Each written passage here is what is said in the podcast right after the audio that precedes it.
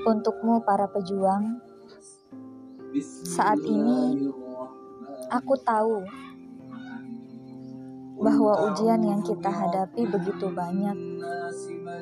Namun,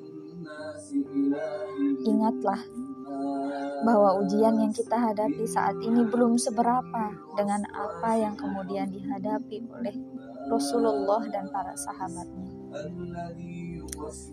Di dalam buku DNA Generasi Pejuang, di sini dikatakan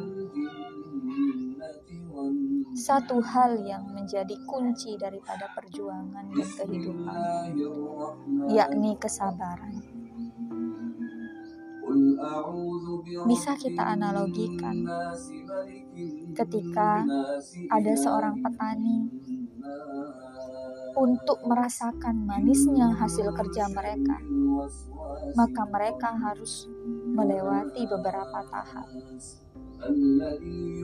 Mereka tahu bahwa perjalanan mereka masih panjang untuk mendapatkan hasilnya. Mereka masih harus melakukan berbagai pekerjaan sampai akhirnya padi-padi itu bisa berisi bulir yang kembali.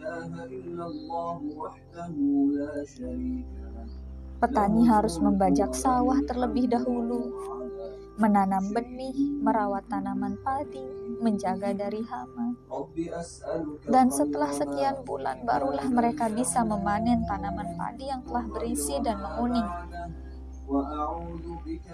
Maka sama halnya dengan perjuangan. Maka kita harus bersabar. Bagaimana para sahabat rela menahan siksa cacian, makian, siksaan fisik,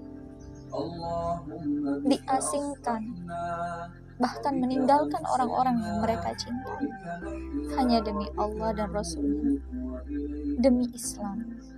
Lalu kita, sudahkah kita seperti para sahabat dan juga Rasulullah Shallallahu Alaihi Wasallam?